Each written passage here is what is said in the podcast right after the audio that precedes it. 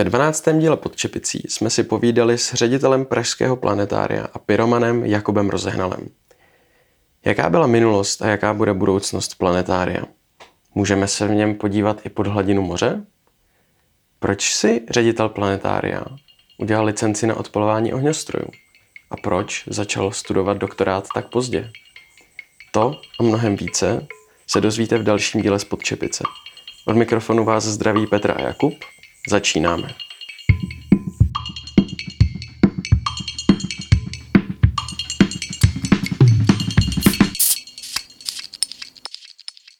Jakub Rozehnal, astronom, astrofyzik a ředitel hvězdárny a planetária hlavního města Prahy a také držitel licence na odpalování ohňostrojů. Jakube, díky, že jste nás udělal čas a vítej v podcastu pod Čepicí. Ahoj. Jakube, proč máš uh, licenci na odpalování ohňostrojů? to eh, souvisí vlastně s tím, co jsem eh, dělal, jak jsem se živil. Eh, člověk, který má vyžít z platu státního zaměstnance eh, a zároveň třeba přemýšlí o tom, že by eh, si koupil byt nebo aspoň pořídil hypotéku a chtěl uživit nově vznikající rodinu, tak jako se prostě v Praze s jedním platem nemá šanci, neuživí. Takže na Hvězdárně, na Petříně vlastně všichni, kterým nám bylo tehdy, dejme tomu kolem 30 30 let, tak jsme měli dvě, tři zaměstnání. Já jsem třeba programoval, eh, překládal jsem knihy, což no, mi zůstalo do dneška. A eh, tak jsem taky ještě jako přemýšlel, co bych jako dělal mm, jako opravdu rukama.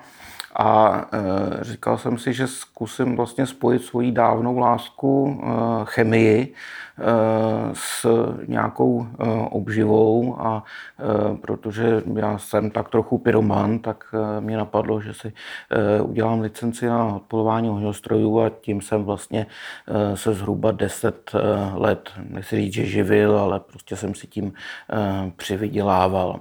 A mimochodem, myslím si, že jsem skončil tak jako akorát včas, protože vydělávat si tím dneska jako opravdu není eh, jednoduchý, nejenom po té jako dvouletý eh, covidové záležitosti, ale mm, dneska se ty lidi na ohňostroje začínají dívat tak jako skrz prsty. A, hmm. Eh, tak jsem rád, že jsem to stihnul ještě v životě.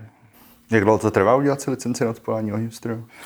To je jako týdenní záležitost, ja. Eh, protože eh, to, to důležité, na co se samozřejmě mm, zaměřuje ten báňský úřad, u kterého se to dělá, tak eh, to je, aby si znal předpisy a prostě, aby si neohrozil při tom sebe ani nikoho jiného. Ale je to samozřejmě něco úplně jiného, než umět odpalovat nebo umět připravit ohňostroj. To je Eh, záležitost, kterou prostě eh, musíš u někoho v podstatě studovat, musíš na něj koukat a eh, prostě musíš se to tak nějak jako sám naučit a to určitě třeba nejen dva roky, dva roky trvá, než jsi schopný jako udělat opravdu hezký ohňostroj.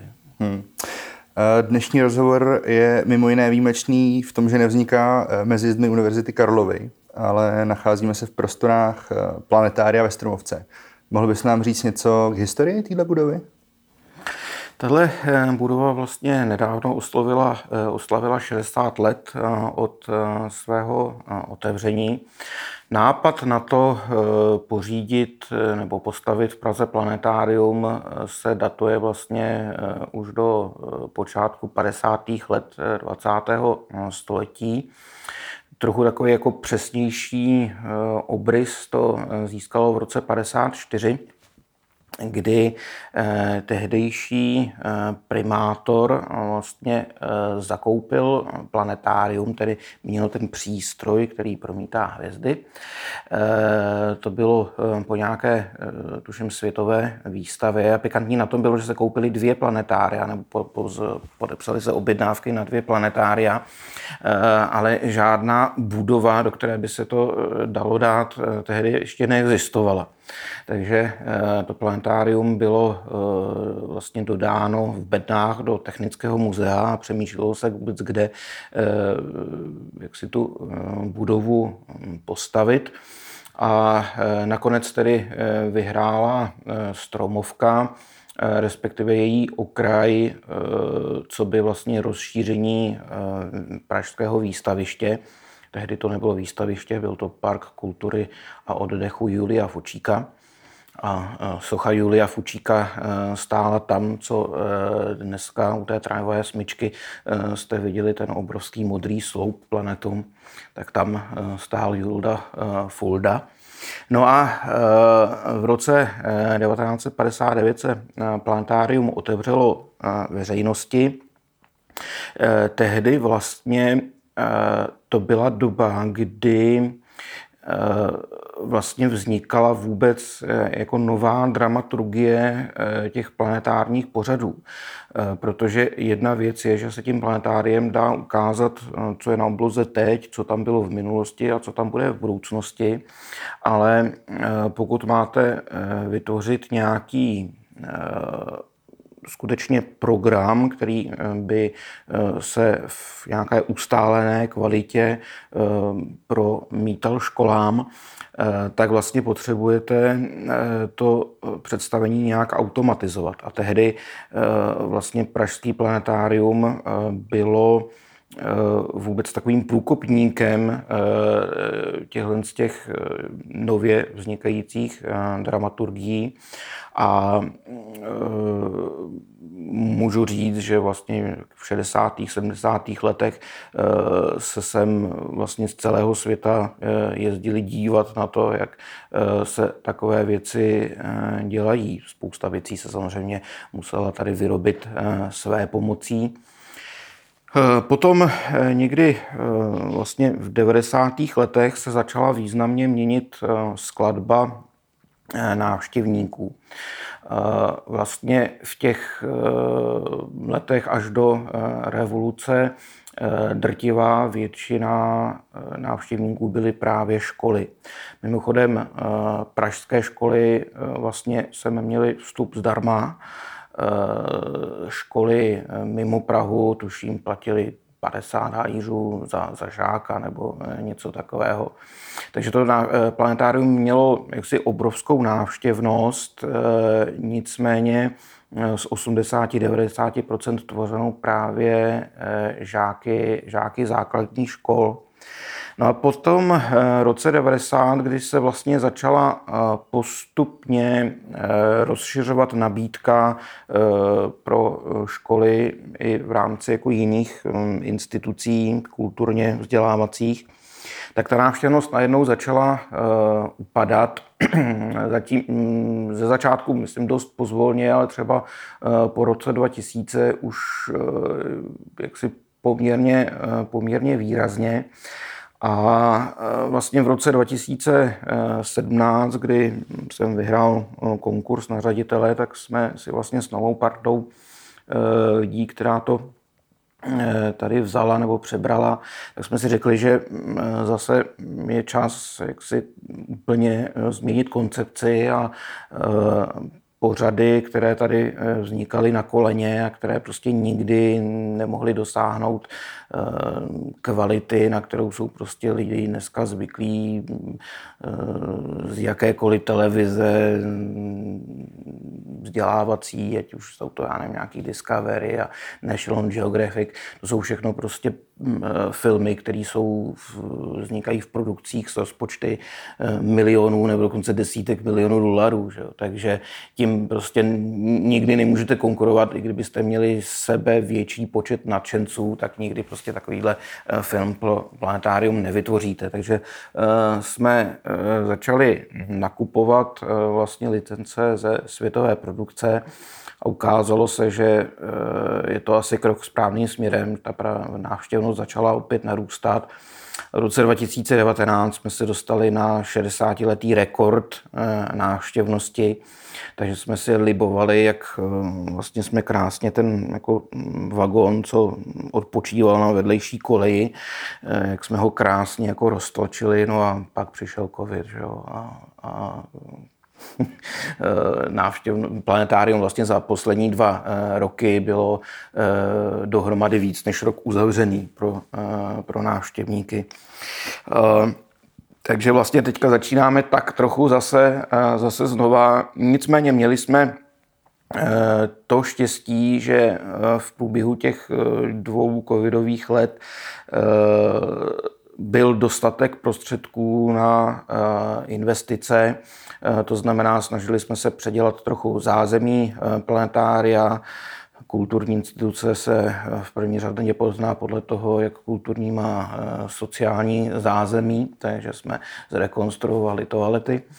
A e, připravili jsme e, jaksi pro e, návštěvníky nový e, exponáty, snažili jsme se rozšířit e, výstavní prostory. E, tím posledním velkým exponátem, který jsme pořídili, byl e, vlastně model raketoplánu nebo špičky raketoplánu toho kokpitu jedna k jedné, přes který jsme e, před chvilkou e, šli ke mně do e, kanceláře. A e, můžu říct, že e, co jsem tady měl e, na návštěvě kolegy ze Spojených států, tak ty byli naprosto fascinovaný tím, že vlastně nikdy jako ani nepředpokládali, že by se do raketoplánu dostali, jo, přestože jich prostě v Americe mají pět, že jo, čtyři v muzeích tak eh, byli naprosto fascinovaní tím, že prostě se tady můžou podívat do eh, raketoplánu, eh, že tam nestojí žádný dráb, který by je varoval, aby hlavně na nic nesahali. A pokud se to eh, podaří, eh, já doufám, že tomu teď už nic nestojí v cestě, tak eh, letošní rok bychom vlastně rádi z toho raketoplánu udělali simulátor, protože ty eh, všechny tlačítka, co tam jsou, tak jsou prostě, obrazovky, tak jsou prostě funkční. Je to eh, celý napojený na eh, počítačový systém, takže mělo by se s tím raketoplánem dát vlastně létat jako opravdu v leteckém simulátoru. Takže to je taková velká výzva pro tenhle rok. To je spousta novinek. Já se zeptám, ty jsi říkal, že ta návštěvnost teď vzrostla, to je super. A chodí sem eh, tady lidi z ulice víc, anebo je to zaměřený stále na ty skupiny dětí ze základních středních škol? Vlastně ta největší eh, výzva nebo ten největší cíl, který jsme si vytyčili, eh, bylo zabránit tomu, aby se dělo to, co se dělo. To znamená, kdykoliv jsem někomu řekl, že dělám v planetáriu, tak 90% eh, reakcí byla, je, tam jsem byl naposledy se školou. A eh, já to chápu, eh, totiž to planetárium před těmi 20-30 lety bylo skutečně jako dost statický. Ty pořady, které tady byly, si byly dost podobné a tak vlastně uh, si spousta lidí říkala, tak tam už jsem byl se školou, tak uh, až uh, vyrostou děti, tak oni tam taky půjdou se školou a prostě byl to takový osvědčený model. Jo. A náš cíl prostě bylo vysvětlit lidem, že planetárium se nemusí navštěvovat jenom se školou, že je dobrý ho navštívit nejenom víckrát za 30 let, ale klidně i víckrát za rok, protože zkrátka ty pořady, které tady eh, člověk můžou vidět, jsou uh, úplně um, klidně z odlišných nejenom uh, částí astronomie, ale dokonce jaksi úplně odlišných vědních disciplín, protože tím, že naše produkce je digitální, nebo ta projekce tedy zejména projekce je digitální, tak nejste omezený prostě jenom na to, co tam promítá ten přístroj, nebo co promítal ten přístroj, ale prostě jakýkoliv film natočíte s 360 stupňovým objektivem, tak eh, tam můžete pustit. Takže eh, můžete se podívat eh, pod hladinu moře, můžete se podívat do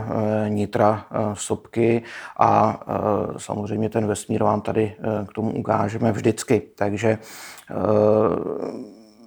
v současné době vlastně eh, ten eh, trend eh, rostoucí návštěvnosti veřejnosti narůstá.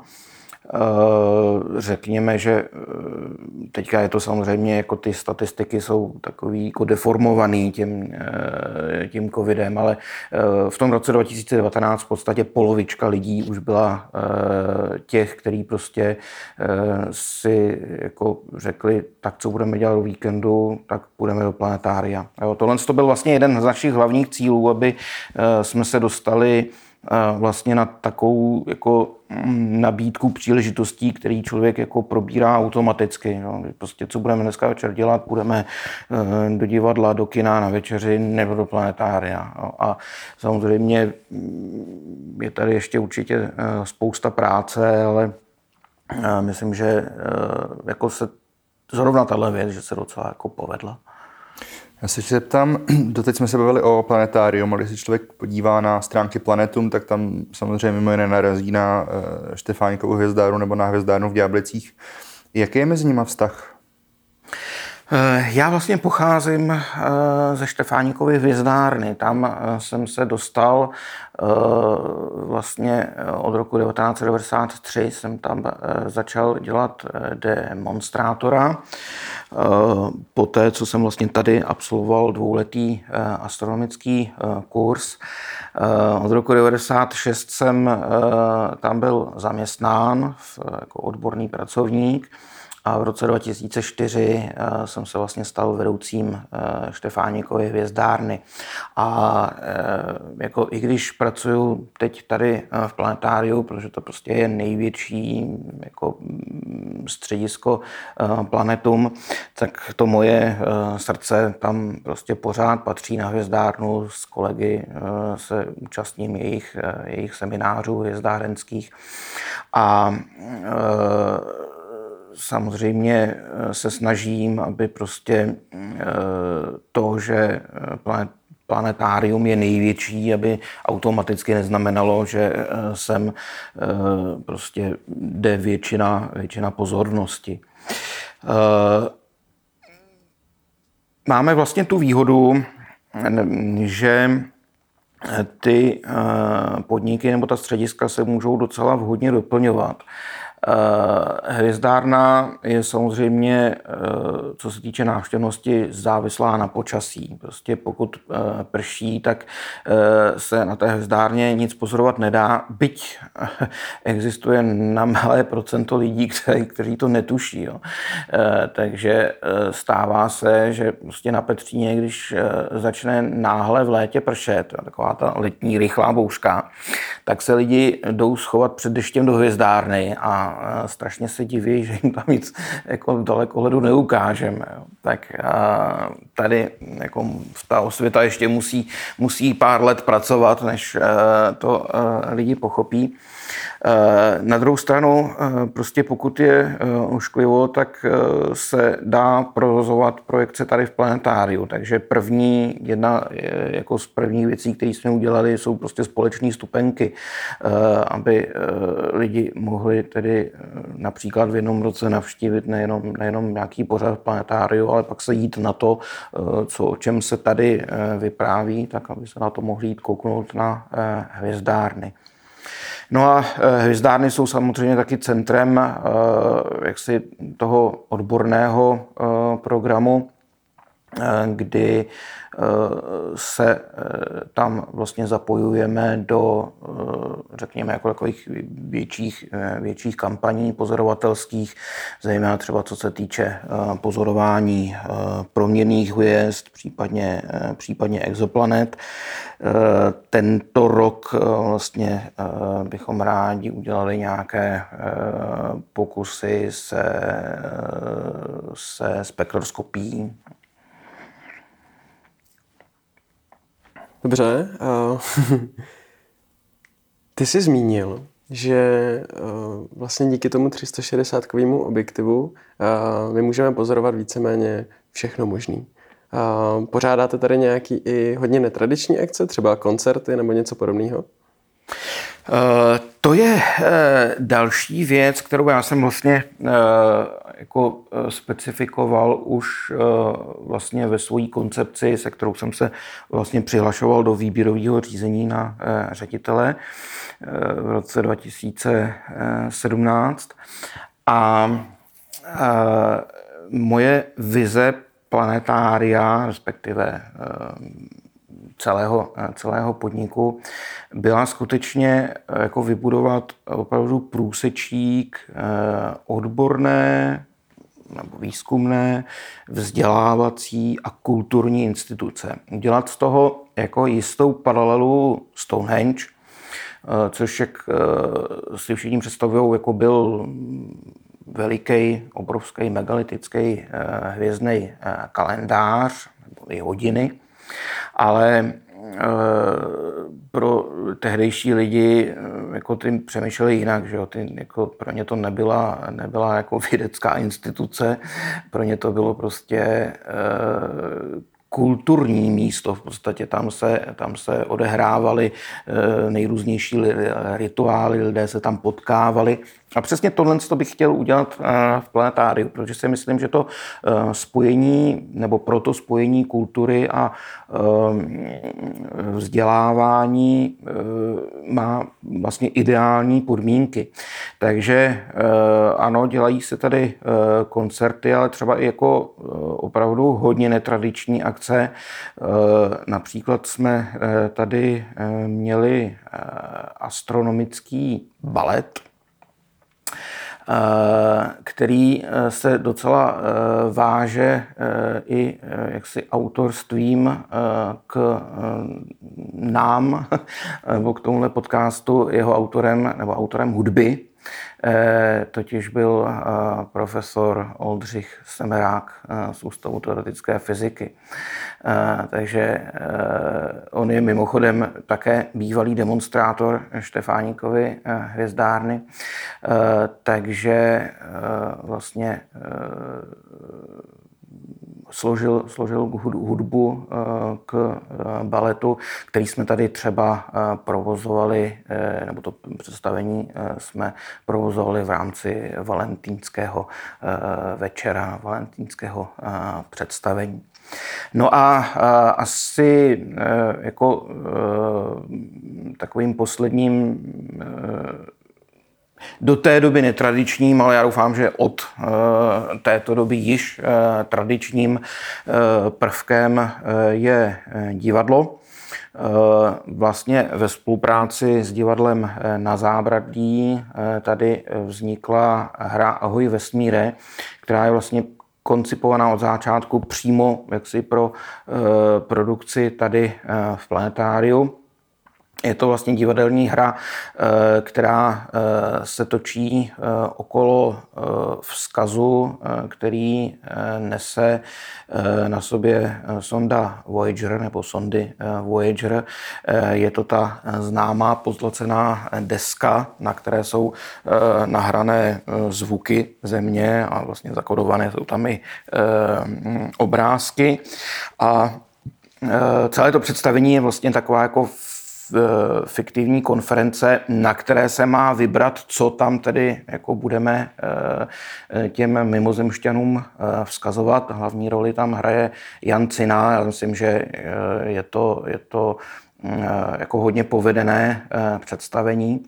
A mimochodem je to vlastně jedna eh, z takových, jeden z takových jako pozitivních důsledků právě toho dvouletého období covidu, kdy vlastně kulturní instituce jako začaly řešit vlastně podobné problémy a že i instituce, které jako spolu souvisí třeba jenom málo, nebo dosud souvisely jenom tím, že prostě byli na Praze zařazený pod odbor kultury, eh, tak nás v podstatě najednou napadlo, jestli bychom, by nám nepomohlo, kdybychom spojili prostě síly a eh, v rámci toho eh, jsme začali spolupracovat nejenom třeba s divadlem na Zábradlí, ale taky třeba s divadlem z Pejbla u Hrvínka, se kterými teďka vlastně přímo plánujeme natočit fůdomový film, což si myslím, že zase bude představení, který má jako obrovský potenciál nejenom v rámci jako Prahy, ale prostě v rámci celých, celé republiky, v rámci prostě programu jiných planetárií. Repertoár teda máte opravdu široký. Eh, mě by ještě zajímalo, um, jak je vlastně velký ten tým, který za tím vlastně vším stojí a co je to typové za lidi? Jsou to nutně jako bývalí studenti uh, matfizu, ať už astrofyziky nebo teoretické fyziky třeba? Eh, celý, eh, celý podnik má eh, zhruba 50 zaměstnanců, plus samozřejmě další průvodce a pořadatele a podobně. Speciálně třeba ty průvodci na Štefánikově hvězdárně, tak to jsou spíš studenti, za mě to byli, eh, jsme byli vlastně všichni, prakticky všichni středoškolskí studenti a eh, dneska se to trochu posunulo. Dneska ty možnosti, které má středoškolák, jsou tak široký, že prostě mm, těch, těch aktivit je spousta, takže většinou jsou to buď vysokoškoláci, nebo naopak, to je jako taky nový fenomén, se na tu hvězdárnu vlastně Eh, vypravějí lidi, který eh, třeba už eh, vychovali děti nebo mají dostatečně velké děti a teďka hledají jako prostor pro nějakou seberealizaci, tak si prostě udělají kurz a dvouletý kurz a pak na té hvězdárně prostě průvodcují. Ale co se týče těch zaměstnanců, tam určitě není povinnost, aby eh, měl každý prostě vystudovanou astronomii nebo nějakou eh, fyziku na, na matfizu. Ani si nemyslím, že by jako Matfiz produkoval takový počet lidí, jo, protože samozřejmě mm, my potřebujeme eh, lidi, kteří nejenom jaksi eh, jsou erudovaní eh, v přírodních vědách, ale potřebujeme lidi, kteří to umějí jaksi dobře popularizovat. A to samozřejmě není, není uh, jaksi samo sebou. Jo. To, to, že prostě uh, jste, jste bezvadný odborník, jako vůbec neznamená, že o tom uh, můžete, uh, můžete mluvit. A ono, uh, upřímně řečeno, někdy uh, to může být dokonce na škodu, jo, protože uh, všichni víme, že prostě mm, fyzika je eh, jako mm, o kouzle zjednodušování, že jo?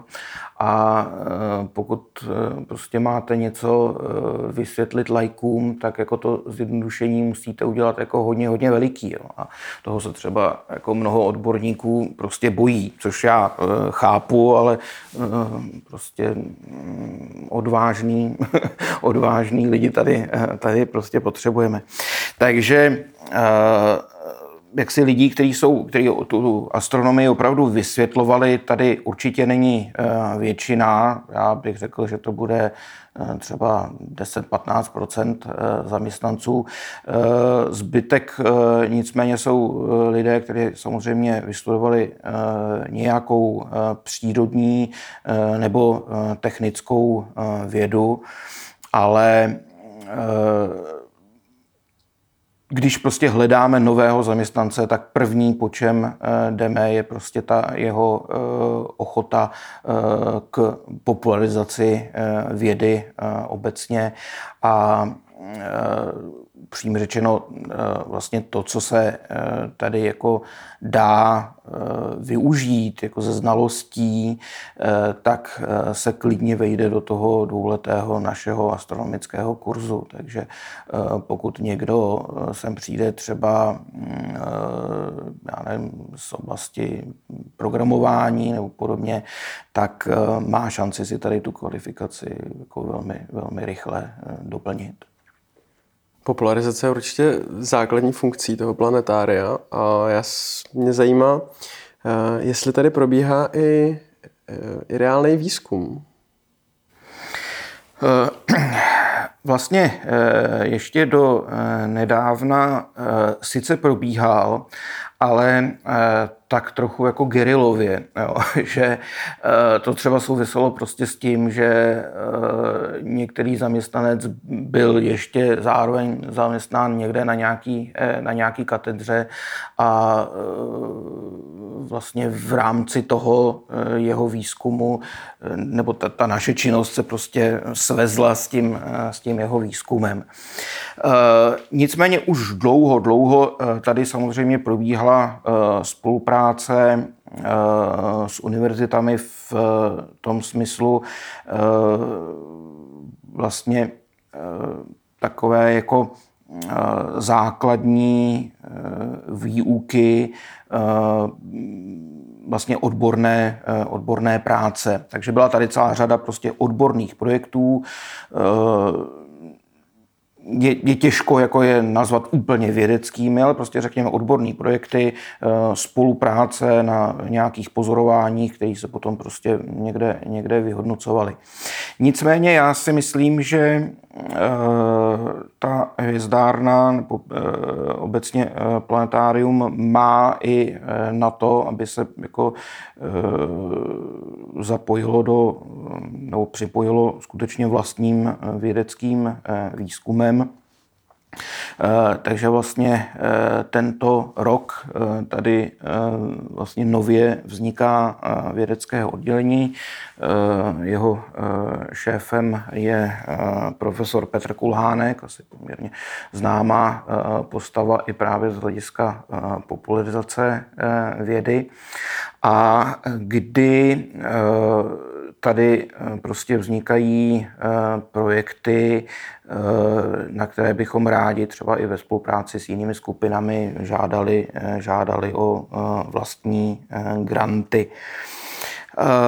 I tak ale si myslím, že to těžiště by vždycky, nebo ta, ta, ten výzkum, že by měl být pokud možno v našem případě vždycky přetaven Eh, nenutně do eh, jako popularizace, konec konců ne všechno lze úplně jako dobře popularizovat, ale minimálně přetavit to do výuky. Jo. Což je eh, vlastně i důvod, proč jsme, když se nám jaksi podařilo zajistit, že do vesmíru budeme posílat vlastní družici Planetum 1, v červnu startujeme s, na, na Falconu 9, Eh, tak když jsme vlastně hledali vůbec využití té eh, družice, tak eh, jsme vlastně řekli, pojďme tu družici udělat tak, aby byla prostě přístupná školským projektům abychom eh, vlastně do řídícího centra tady eh, v planetáriu mohli prostě přivést eh, buď třídu, anebo nějaký zájmový, zájmový kroužek nebo seminář. A vlastně udělat tady takový základní workshop na téma, co to vlastně znamená poslat družici do vesmíru, jak, jako, jak se to stane, že nakonec z toho je takováhle kostička, kterou tady vidíte před sebou, eh, která umí něco dělat, jakým způsobem se s ní dá eh, komunikovat a jak se třeba potom dají zpracovávat data, eh, která ta družice naměří. A pokud se nám to povede, tak bychom vlastně chtěli, aby eh, další Planetom 2 už potom letěla eh, skonstruovaná vlastně eh, právě nějakým studentským týmem. To, co tam letí teďka, je vlastně tak trošku družice udělaná na objednávku. Není to, že bychom prostě ji tady, tady jako zbastlili na, na koleni. Ale já myslím, že prostě mm, obecně eh, Česká republika má na to, aby se stala eh, když řeknu kosmickou velmocí, tak to bude znít jako hodně blbě a, hodně nafoukaně, ale e, samozřejmě ne kosmickou vel, velmocí v e, tom smyslu, že e, budeme stavět svoje rakety a svůj kosmodrom, ale že skutečně budeme schopni vyvíjet satelity nebo části satelitů a v rámci třeba Evropské kosmické agentury být jako na, na čele. Na to určitě máme. Uh... My o tobě taky víme, že jsi nedávno dokončil doktorát, což mi samozřejmě hezky nahrál tím, jak jsme se bavili o, o vědeckých skupinách. Mě by zajímalo, proč jsi se rozhodl ke studiu doktorátu až eh, takhle vlastně eh, nechci říct úplně pozdě, aby to nevyznělo špatně, ale... E, jako před ne, hned, věku myslíš, já? Ne, ne hned po, po, po, ukončení, po ukončení magistra. Hele, to souvisí právě s tím, eh, jak jsem říkal, že v roce 1996 jsem se stal eh, zaměstnancem hyzdárny. Eh, to bylo vlastně v době, kdy já jsem studoval matfis, studoval jsem zároveň s tím ještě Vysokou školu chemicko-technologickou a zároveň jsem prožíval takový, jako řekněme, bouřlivější období svého života, a e, když se prostě naskytla možnost pracovat na hvězdárně, tak jsem jako e, Nechtěl jsem čekat, až budu mít hotovou školu. Eh, říkal jsem si, tak já to zvládnu, zvládnu to všechno najednou. No samozřejmě jsem to nezvládl, to se samozřejmě nedá. Že? Takže uh, jsem pak jako uh, hodně, uh, hodně dlouho lavíroval mezi různými přerušováními studia a, a nové přijímačky a tak dále. A uh, jako z tohohle pohledu jsem takový jako enfant terrible mat no. A takže vlastně e, dokončit magisterský studium se mi podařilo až e, po roce 2010. No a to bylo mimo jiné v době, kdy už jsem si to studium taky musel platit, takže jako nevyšlo mě to úplně, úplně levně. No a pak prostě jsem si říkal, že jako Eh, mě svým způsobem to studium baví jo, a eh, že teda asi jako není důvod eh, jako se minimálně na to doktorský studium nezapsat. Samozřejmě do toho jako přišla jako obrovské množství povinností, mimo jiný, které souvisely třeba i s tím, že v průběhu toho studia jsem se stal jako ředitelem celého, celého podniku. A e, myslím si, že to, že jsem to dodělal, tak za to můžou e, zejména dvě věci. E, v první řadě můj školitel, bezvadný docent Míra Broš, který skutečně měl se mnou neskutečnou trpělivost a jako opravdu mě jako nenechal, nenechal vychladnout. Eh, takže jemu opravdu vděčím, vděčím za mnohé. No a v druhé řadě k sepsání té dizertačky asi jako hodně přispěl ten covid, protože přece jenom eh, tady té práce bylo o něco méně, nebo byl na ní o něco větší klid, eh, takže prostě složit ty, ty články dohromady do nějaký jako kompaktní eh, podoby, tak na to jsem prostě měl čas, ale stihl jsem to skutečně jen tak tak a o dva dny později už bych, později už bych překročil maximální délku doktorského studia. Takže, takže je, to, je to trošku zázrak. Ty jsi zmínil svého školitele. Jaký jste vlastně měli vztah, takhle ty jsi zmínil ten pokročilý věk, ale hlavně s těmi nabitými zkušenostmi, bral si ho pořád jako toho mentora, jako toho vedoucího, nebo to bylo spíš takový kamarádský, řekněme? Já jsem měl uh, vlastně to štěstí, že jsme se znali uh, už uh, z doby uh, daleko, daleko před tím, než jsem k němu vlastně nastoupil jako, jako student. A e, my jsme vlastně začínali e, de facto studovat spolu e, Matfis. Jo. On je tuším, že je dokonce o měsíc mladší, než jsem, než jsem já. On dělal v Hradeckém planetáriu a myslím si, že jako nám hrozně sedlo to, že jsme vlastně oba dva jako zvyklí právě mluvit nejenom jako svědci, ale i s lajky. Jo, že nám hrozně sednul jaksi způsob vyjadřování, jo, že v tomhle tom jsme prostě byli opravdu jako na takový jako společný linii a e, samozřejmě jako nebyl jsem typický, e, typický student, takže prostě jsme si jako tykali už dávno, e, dávno předtím. Nicméně já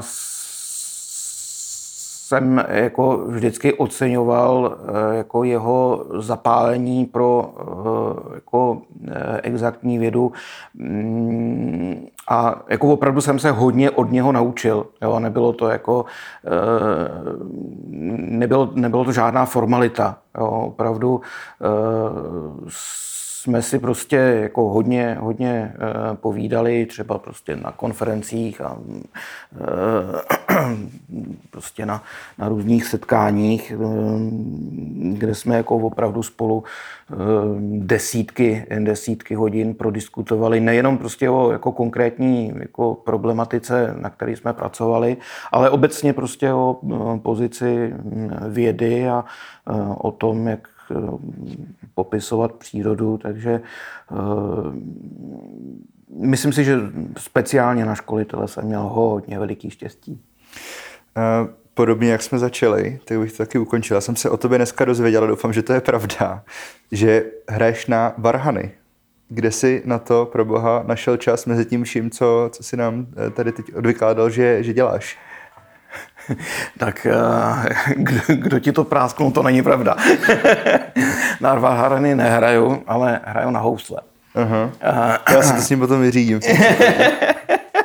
kdo, kdo to byl? Franta Čejka to bylo.